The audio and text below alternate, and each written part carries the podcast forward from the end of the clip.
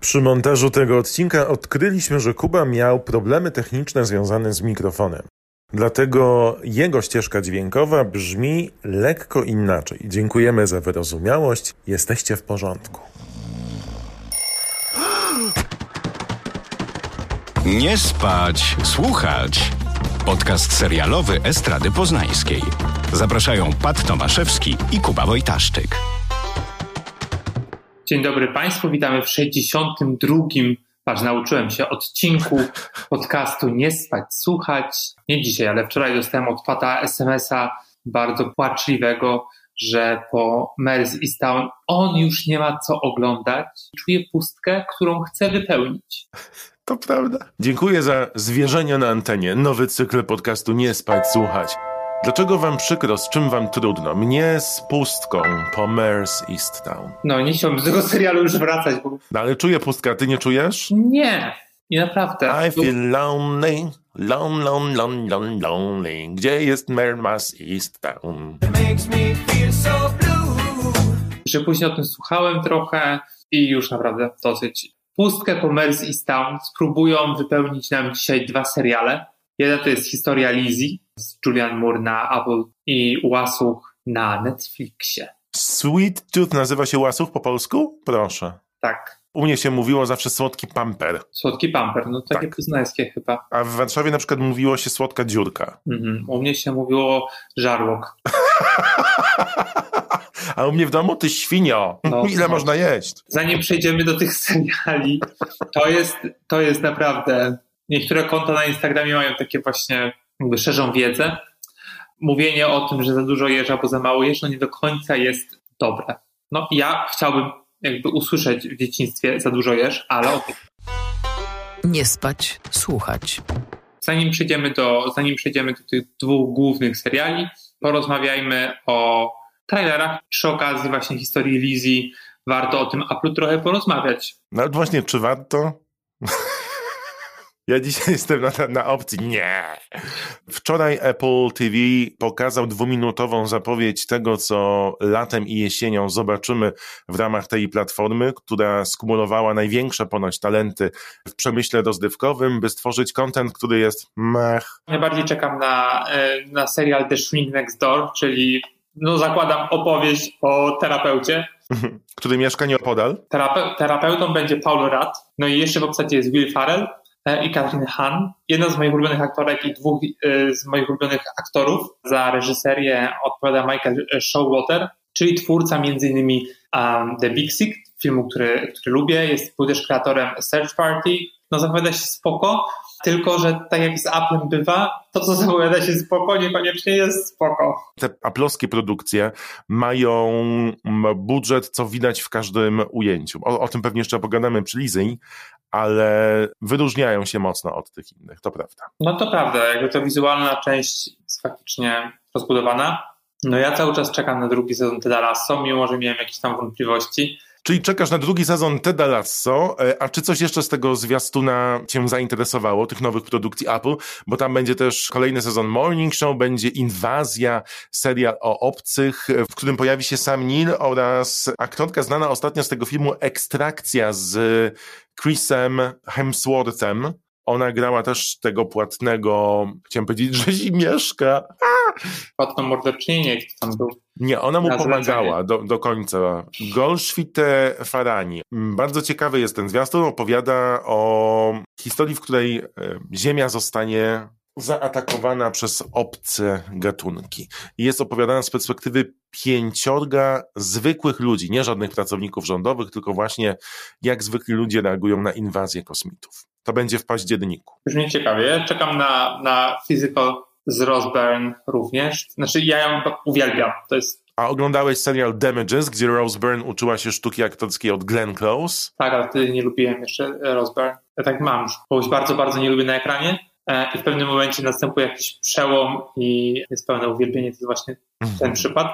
No i Physical Rose zaczyna uczyć fitnessu, trochę Jane Fonda, lata 80., więc no zobaczymy. Jakby to są wszystko, to wszystko fajnie wygląda, na papierze, w trailerze mają dużo kasy, mają super, super obsadę, a później się okazuje, że no jest to historia Lizzie.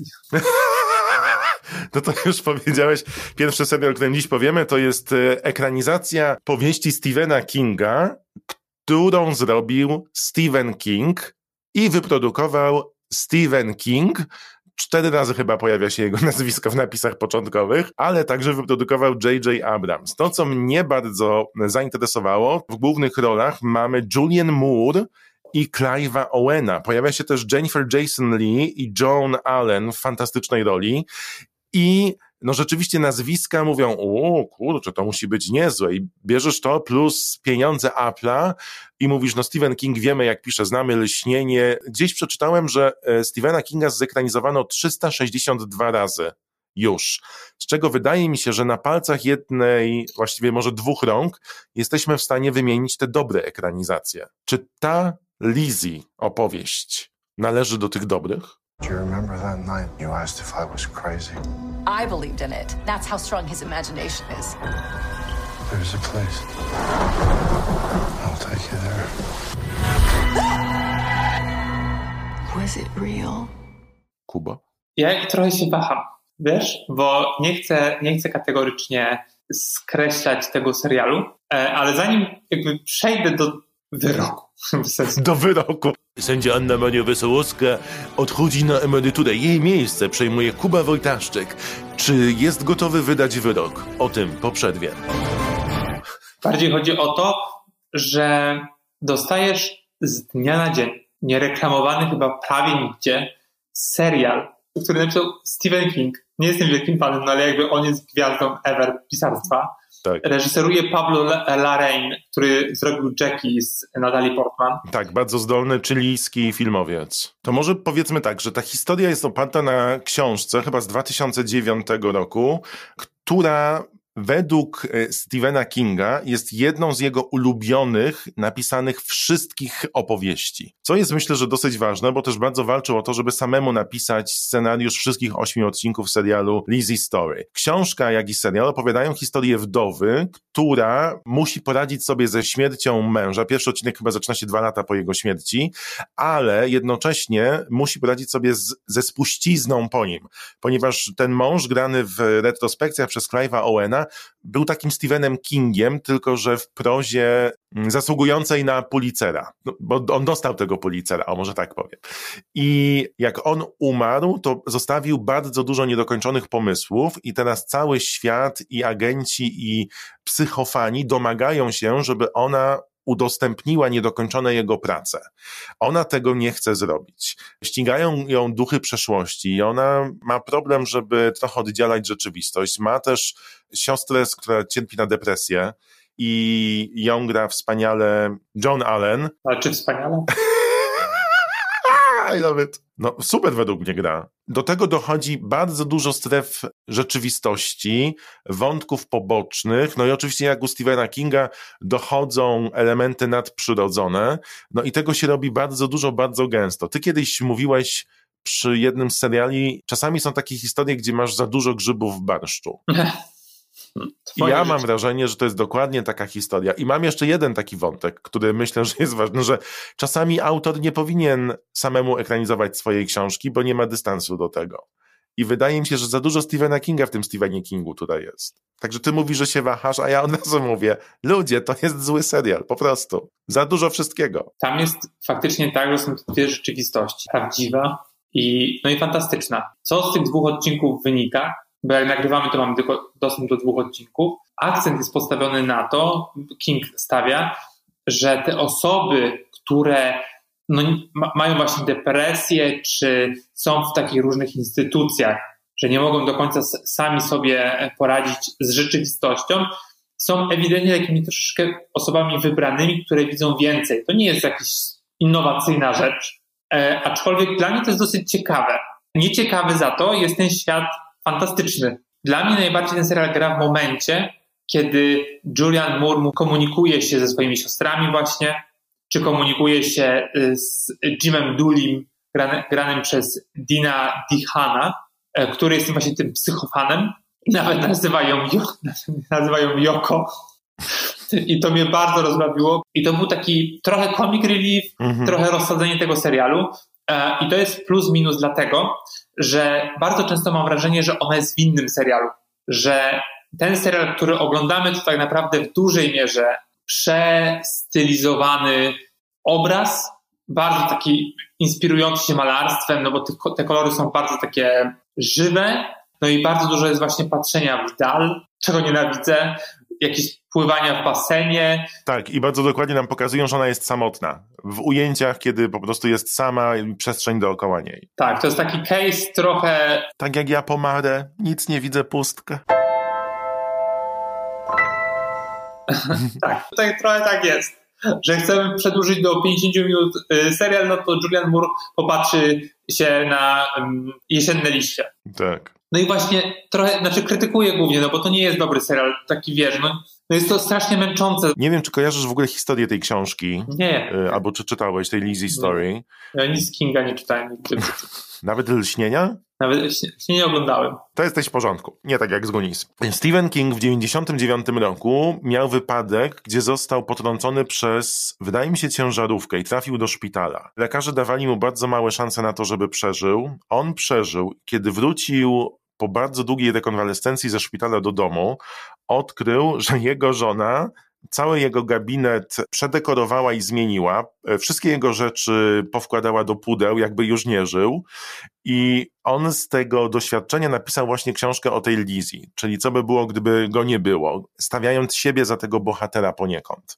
Więc bardzo dużo jest tutaj Kinga w tym Clive'ie Owenie. Tak mi się wydaje, że on to tak pisał. On zawsze mówił, że to jest jego najcenniejsza i najbardziej osobista książka i wydaje mi się, że tutaj jest pies pogrzebany, jak to powiedziałby Stephen King. Na że, nie mógł się, że nie mógł się po prostu uwolnić od tak. autobiograficznych ciągot. Tak. Wydaje mi się mm. tak. Gdzieś nawet przeczytałem taki bardzo ładny cytat. Wydaje mi się, że to był w Hollywood Reporter chyba, że czasem Stephena Kinga trzeba bronić przed Stephenem Kingiem. Mm. I no. to mi się bardzo spodobało. Bo powiem ci, co mnie najbardziej uderzyło też. Poza tym, że on jest pięknie zrobiony i faktycznie i głębia obrazu i to w jaki sposób niektóre elementy są kręcone jest bardzo kinowy. To nie jest nawet serialowe. To są takie przepiękne ujęcia. Zresztą twórca Jackie, który, no powiedzmy sobie szczerze, bardziej niż na fabule skupił się na tym, jak tam Jackie miała wyglądać. Ale w tym serialu to wszystko jest tak ładnie zagrane, poza ograniem tej postaci Lizzie. Bo ja mam wrażenie, że w tej całej opowieści nie jest to w ogóle historia Lizzie. Brakuje jej w ogóle jakiejkolwiek tożsamości, która nie jest związana z tym postacią graną przez Clive'a Owena, czyli przez tym Scottem. No właśnie, no wydaje mi się, że to jest taki celowy zabieg. Czy mam nadzieję, że to jest właśnie gra z tą konwencją żony sławnego pisarza, która jest zawsze w cieniu bez żadnekolwiek kariery, bez kariery, bez kariery, bez ambicji, bez jakichkolwiek powiązań z takim prawdziwym światem ona jest. No tak, no ale no właśnie może ona właśnie, chodzi o to w tym serialu, że ona ma wyjść z tego cienia, tego kolesia, który, no, który był dziwny. Nie wiem, ja tego tak nie widzę. To nie jest historia Lisy, tylko że jest to historia pisana dla niej przez męża po śmierci, bo tam jest jeszcze przecież to całe poszukiwanie, powiedzmy, że to skarbu na podstawie wskazówek, taka zabawa. Tak, bo powinniśmy powiedzieć, że ma, ona ma wrażenie, że on komunikuje się z nią z zagrobu, pozostawiając różne wskazówki i ma dojść do, no bardzo to prosto jest nazwane to nagrody, no ciekawe, znaczy ciekawe, no to bardzo proste. Dla mnie, mimo nagromadzenia wątków, postaci i rzeczy, jest nudno. Ja się wynudziłem i uwielbiam Clive'a Owena. On nigdy nie gra nijak. Pamiętam go między innymi w Bliżej z Natalie Portman i Julią Roberts, gdzie zagrał fantastyczną kreację. Oczywiście Children of Men, bardzo lubię go za króla Artura, który nie podobał się ludziom, ale ja uważałem, że było to spoko. Tam grała zresztą też Cersei Lannister i w tym jest dla mnie nijaki. Tak samo Julian Moore, czemu ona nie może wreszcie mieć jakiejś roli, która pokaże, że należy ją kochać całkowicie? No przecież ona ma same takie role. Ona ma role, które po prostu gdzieś przelatują jak woda przez palce, cytując piosenkę Abby. Bo ona bardzo dużo gra i może ten jakby to nagromadzenie jest jakby no jakby przez to nagromadzenie mamy wrażenie, że, czy ty masz wrażenie, że no nie do końca... No ja mam wrażenie, że ona gra wszędzie takie jakieś miałkie role, które nigdy nie wychodzą na zasadzie uuu, to jest Julian Moore, którą no, trzeba zobaczyć. Ty? Chyba oszalał, że ona jest najwspanialsza. Daleko Ale ona jest od... najwspanialsza, tylko ludzie o tym nie wiedzą. No i jak nie wiedzą? Wszyscy kochają Julian Moore. Hmm Gloria Bell ostatnio, znaczy to już było ten, no ok, To, było, to nie miał dobrych recenzji ten film, sorry. ale ja widziałem to dwa razy i za pierwszym razem lub- podobał mi się bardziej, ale to po prostu dlatego, że znałem historię. No jest tam fenomenalna. To jest jedna z jej najlepszych ról. Tak, no, nie, ale jeszcze nie trafiła na taką opcję, gdzie to jest świetny film, znakomita rola i wszyscy o tym mówią, chcą mówić. Nieprawda! No, po, po, pokaż mi taki tytuł. Daleko od nieba. Na przykład. O, no to był bardzo zły film, sorry. To był bardzo, bardzo, bardzo dobry film. A tam chyba grała Patrycja Clarkson. No i co z tego? No tak mi To się jest film. Julian Moore. To, wszystko w porządku. Nie, Wspaniały. Nie. Nawet ten, nawet ten Motel Steel Alice był beznadziejny film, a ona tam gra bardzo dobrze. No ale widzisz, to nie, jest, to nie ma tego faktora sukcesu cały czas. Teraz faktor sukcesu to jest bycie w filmach o superbohaterach. No i co? No i dlaczego ona miała... Nieprawda, Kuba. No, superbohaterowie to jest jedna rzecz, ale wydaje mi się, że cały czas brakuje jej hitu, który zahaczy wszystkie boksy, jak to mówią. No ale to podaj mi proszę, proszę bardzo, sprawdzian. Sprawdzam. Proszę mi podać przykład y, aktorki, która nie gra w superbohaterach, jest mniej więcej w wieku jej, czyli po 50 i zczekowała wszystkie boksy, o których mówisz. To Nicolette. Chyba żartujesz. No, sorry, od Wesela Muriel poprzez Małą Miss pojawia się w filmach, gdzie robi świetne kreacje. Wszyscy o niej mówią. Są to filmy kultowe, które zarabiają mnóstwo pieniędzy, są oklaskiwane. Ludzie spotykają na ulicy, mówią o tym, jak to świetnie i ma odhaczone wszystkie boksy. To się spotyka na ulicy i mówi o to Nicolette Pat. No, bardzo dużo osób. Na pewno. Zaraz Mhm. pójdę tutaj zapytać. Dzień dobry, co pan myśli o Toni Colette? Zróbmy to, Kuba. Jestem za. Albo o Julian Moore. I zapytamy, ile losowo osób, jak w Familiadzie? 100. Nie jest to to dużo, 10. Wydaje mi się, że one, obie, są na bardzo, bardzo podobnym poziomie. Bo Toni Collette pojawia się w takiej samej ilości produkcji co Julian Moore i bardzo często te produkcje są nietrafione. Po prostu. Ale też ma na koncie filmy, które są mega trafione. I to jest to, czego nie ma Julian Moore. No jak nie ma?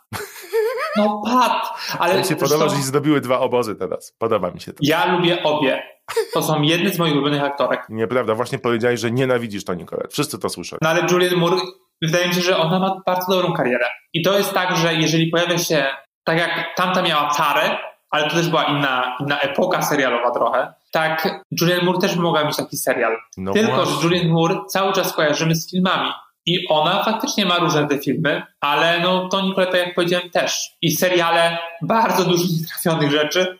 To Nicolette, e, coś się pojawia i znika bardzo szybko, one faktycznie szukają, ale pat, nie oszukujmy się, dla kobiet po 40 jest bardzo trudno w cały czas. I jeżeli przyszedł do niej z Apple i mówi, masz tutaj Julian Kaskę, to to jest Stephen King, nie wiem czy się znacie, ale może się znacie, bo już grałaś w ekranizacji. I on Podoba tutaj mi, podoba mi się twoja wizja tego spotkania. Mów dalej. i on tutaj sobie napisał swoją książkę, może czytałeś, może nie, pewnie nie, bo on pisze 15 książek w roku, więc daj sobie spokój, ale to jest scenariusz, zobacz sobie.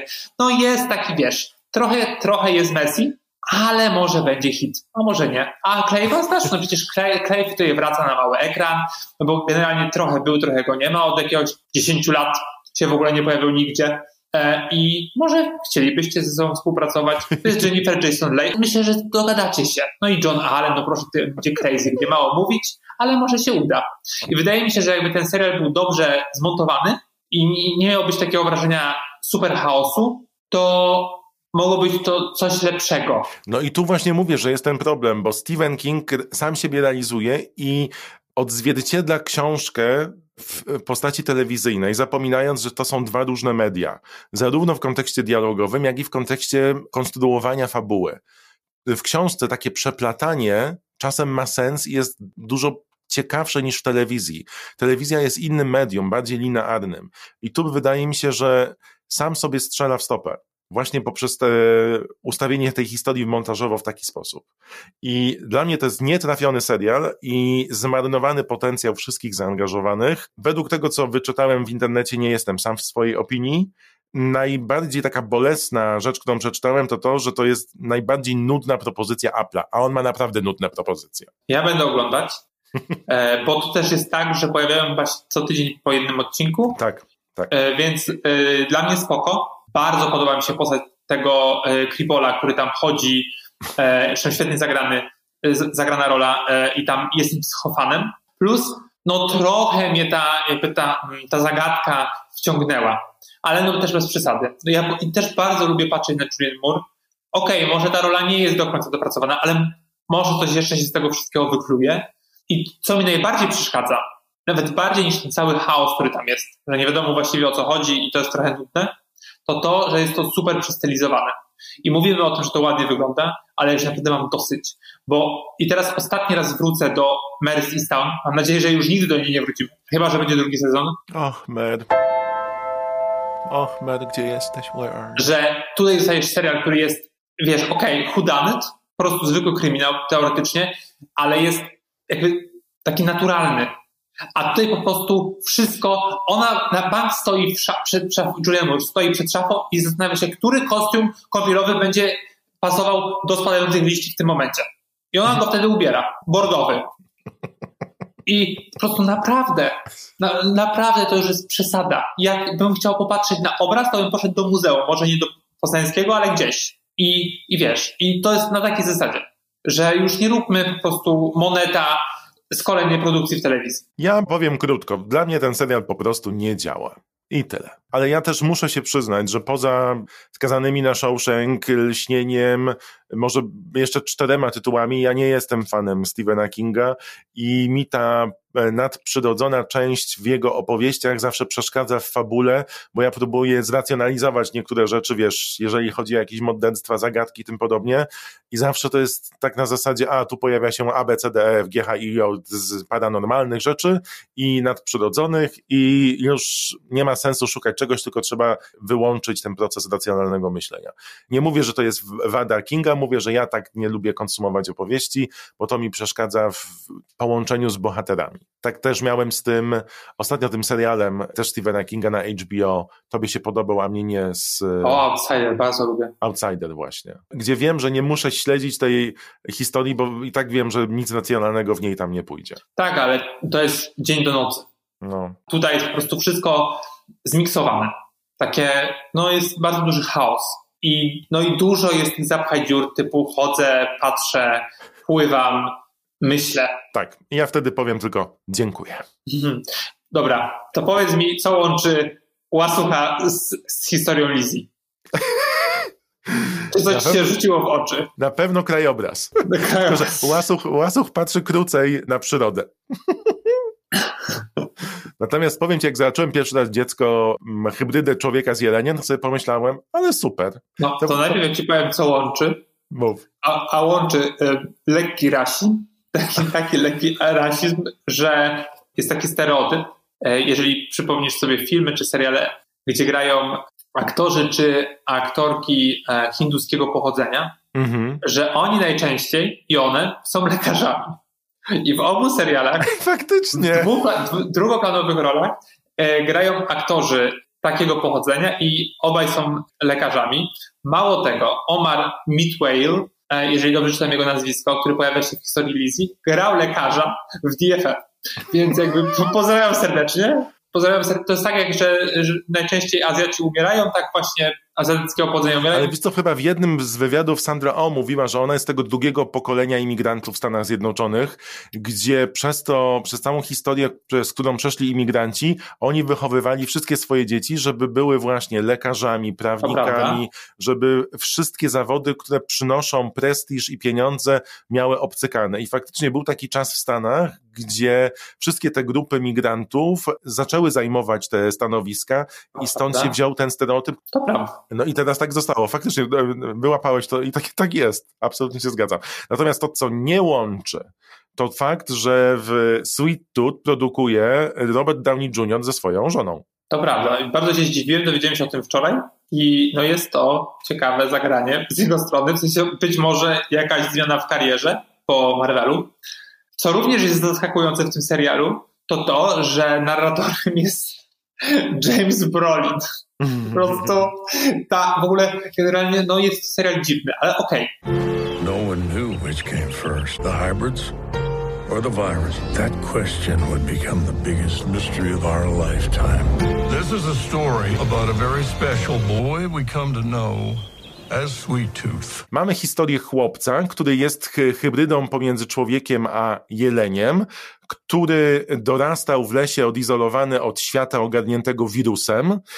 W świecie przekonuje cały czas myśl o tym, co spowodowało wirus. Czy właśnie narodzenie tych hybryd spowodowało uwolnienie wirusa, który zniszczył większość ludzkości, czy wirus sprowokował nietypowe narodziny. Mamy historię tego chłopca, który przeżył, ponieważ hybrydy były, na hybrydy polowano i były gatunkiem zagrożonym. Wychowywał go ojciec, którego fantastycznie grał Will Forte.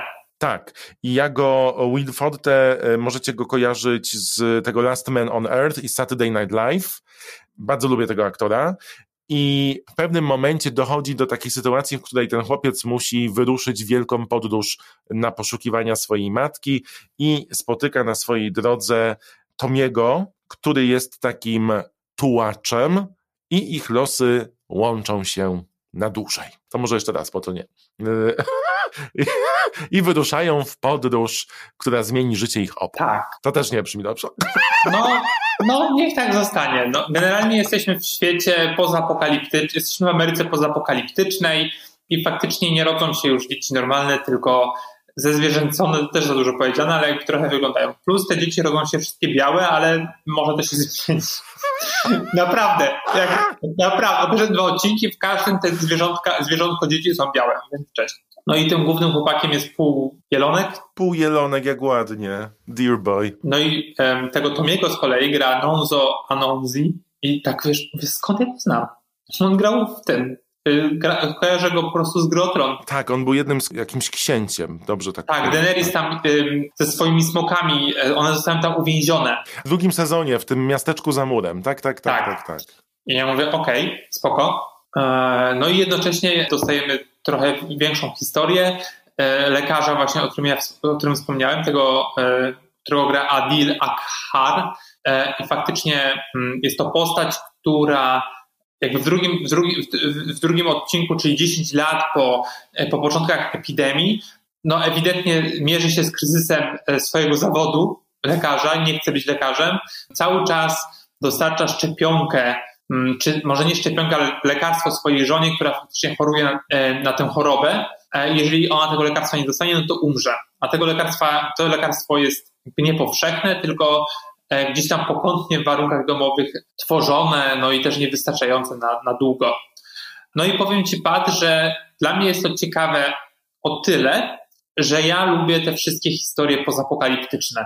Na ty co myślisz? Wiesz co, mnie to się bardzo przyjemnie oglądało. Drugi odcinek jest zdecydowanie lepszy od pierwszego. Słonie są świetne, bo w drugim odcinku możemy zobaczyć e, słonie przechodzące przez miasto. Dodajmy, że cała historia oparta jest na kanwie komiksów Jeffa Lemira. E, Łasuch przede wszystkim charakteryzuje się tym, że jest dziesięciolatkiem, który no jest jeszcze bardzo naiwny, chce znaleźć swoją matkę, uwielbia słodycze i właściwie jedzonko. Jest też istotą, która jest bardzo aktywna w nocy i jest przeuroczy na ekranie. Ja muszę powiedzieć, że bardzo chciałem oglądać dalsze losy, bo takie post-apo-powirusowe, szczególnie w tym okresie po-covidowym, a właściwie jeszcze na końcówce COVID-a, choć mówią, że przed nami jeszcze 12 fal, to jest bardzo ciekawa, dobrze zrobiona historia i jestem zauroczony. Za każdym razem, jak ten główny bohater, Gaz, ten jelonek się pojawiał, moja niechęć do dzieci wzrastała.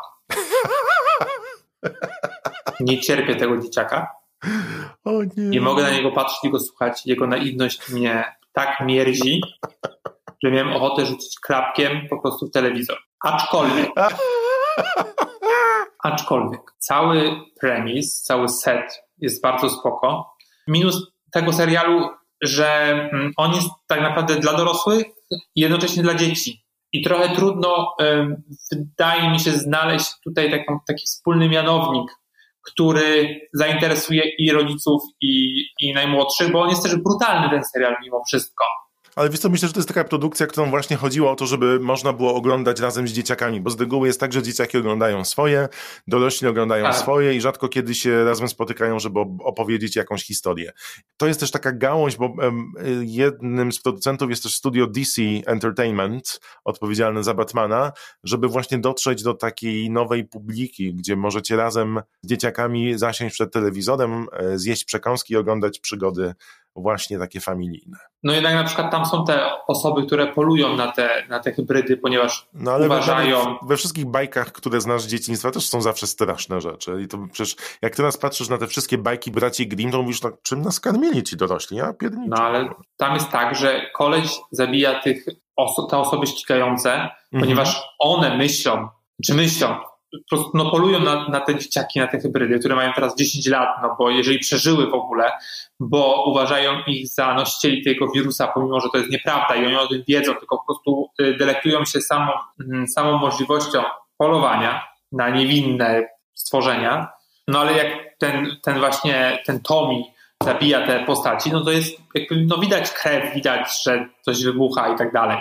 Więc to nie jest do końca tak, że ten serial jest po prostu turbofamilijny, że po prostu zjesz sobie popcorn i będzie miło. No oczywiście jest dużo takich, y, wydaje mi się, że ta familijność bardziej, bardziej wychodzi właśnie z takich, e, w tej naiwności tej, tej głównej postaci tego chłopaka, chłopaka jelenia, że on nie, nie zna rzeczywistości, nie wie czym jest, no nie wiem, podstawowych rzeczy nie wie, no bo po prostu się wychował w kuszy, ale to też bardzo fajnie dialoguje z dzieckiem takim full ludzkim, który jest o rok starszy od e, tego głównego bohatera, od Gasa e, w drugim odcinku, bo jest jednym z ostatnich mm, stuprocentowo ludzkich dzieci. No i oni właśnie rozmawiają o tym, że wiesz, tato mi mówił, że kiedyś lądowali ludzie na Księżycu. Mhm. I ten gaz nie może w to uwierzyć, że czy też byłeś na Księżycu. Jakby to, to, to są dosyć ciekawe. Ta właśnie mm, narracja apokaliptyczna. I też mi się podoba to, że mm, w drugim odcinku mm, poznajemy kobietę, która, a chyba Amy, e, która była taka, e, była terapeutką i później jest takim badassem. To, to, to też było bardzo fajnie na przykład w The Walking Dead pokazane, że tak. Twoja arka od zwykłego człowieka do, do e, osoby, która potrafi się bronić, która może również stworzyć zagrożenie. I to jest świetne. A ty kojarzysz ją, bo ta aktorka to jest Dania Ramirez. Ona grała w ostatnim sezonie Soprano jako Blanka, ta pani Jakim? doktor terapeutka. Aha, no nie lubiłem tej postaci. Dlatego zapomniałeś? Ona, czy ona nie była e, dziewczyną AJ'a? Tak, przez moment. Tak, no. no właśnie. No. I chodzi mi o to, że dla mnie najfajniejsze w tym serialu jest niestety mm, ten aspekt pozapokaliptyczny i w ogóle jakby tych, te hybrydy mi mało interesują. I to jest trochę plus i minus, bo cały czas jak patrzę na tego dzieciaka, tego gasa, to ja, już po prostu moja um, wyobraźnia pędzi. No bo on w pewnym momencie myśli, że Sarna to jest jego mama. Zwykła Sarna. I ja mówię, okej. Okay. I okej. Okay. Czyli jak dorośnie, to będzie się jarał na Sarnę? No ale naprawdę, no dlaczego nie? No to tak trochę jest. Jeżeli jest heteroseksualną hybrydą, to znaczy, że co? Że będzie mu się, a jak nie, i, no ale no pat, no tak jest. Kocham, jak twój mózg działa po prostu. No ale no tak, tak jest. Jeszcze nie jesteśmy na tym etapie opowieści, Kuba. Ale później jest też tak, że na przykład jest zwierzęta. W sensie, ma, je, na przykład, je na przykład tam y, jajka hodowali kaczki z tym ojcem, więc je je. Więc to, to znaczy, że co? Że też może zjeść ludzi? Jakby, no, wiesz o co chodzi? Że to jest, że ja potrzebuję tych informacji. A jak na przykład jesteś. Dziękuję bardzo, to jest, to jest wspaniałe. A jak jesteś hybrydą z ptakiem i jesz jajka, bo ci tata zrobił na śniadanie, to znaczy, że co, że jesteś trochę kanibal? Kanibalem. Ale niektóre ptaki jedzą jajka, więc spoko. No wiem, no, ale do niektórych ptaki nie jedzą swoich dzieci, nie? I to jest to dla mnie tłumacz. bardzo ważne pytania. A w drugim Cieszę odcinku się, na końcu, że myślałeś o nich oglądając łaskę. Cały czas. A w drugim odcinku na koniec pojawia się hybryda świnka to już po prostu koniec. Ja mówię, to jest tłumacz. Że ogląda mapę i zakocha się, w, e, zakocha się w pigi? No proszę cię.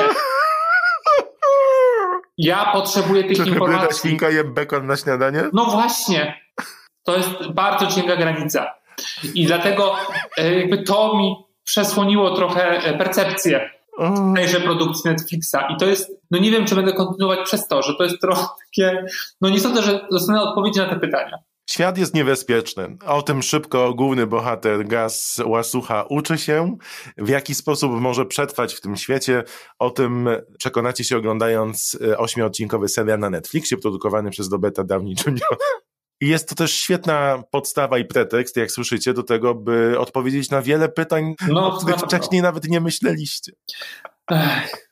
Męczyłem się. E, Aj, Po aczkolwiek, prostu e, to, no, w jakie meandry twój mózg idzie, w połączeniu z tym, jak z mojego po tym covidzie uciekają wszystkie informacje, jest wspaniałe. no ale patrz, to są normalnie podstawowe pytania. To widzisz hybrydę człowieka ze zwierzęciem i ten dzieciak mówi o sarnie mamo, Mother. a jak widzi łeb jelenia na ścianie, no to też się zastanawia. Polecasz czy nie? Tak, tak, to jest dosyć ciekawe. Pewnie sobie, no nie wiem, czy zobaczę, to ma 8 odcinków. Myślałem, że ma 4, trochę się ucieszyłem, a ma jednak 8. Ma 8. Ja kupiłem tę opowieść. Nie jest ona tak fascynująca, że muszę zobaczyć kolejny odcinek, ale jest przyjemna do oglądania. Łączy świat postapokaliptyczny z elementami baśniowymi i próbą znalezienia swojego miejsca na Ziemi. Ja również polecam. Super. To co? Zawijamy się? Zawijamy się. Dziękujemy bardzo. To był 62. filozoficzny odcinek podcastu Nie spać słuchać. Dzięki. Jak byś nazwał tę te, teorię dotyczącą hybryd? Trzeba, trzeba dobić jakiś izm. Hybry, Hybryd, hybryd, hybrydizm. hybrydizm. To trudne słowo. Miłego szukania odpowiedzi na wszystkie pytania, które postawił Kuba. Do usłyszenia. Do zobaczenia za tydzień. Nie spać, słuchać. Producentem podcastu jest Estrada Poznańska. Wszystkie odcinki znajdziesz na estrada.poznan.pl. A to u ciebie jest pościg policyjny teraz? Nie u ciebie. Kadetka? Ameryka, chłopie! Zaczynają ganiać jak Ameryce, nie? Kurde, Las Vegas! Aha. Na kolczatkę złapali. Nie, złapali na dwa koła. Matko Bosko, mówię, co to się stanęło? Przyjechali po mnie.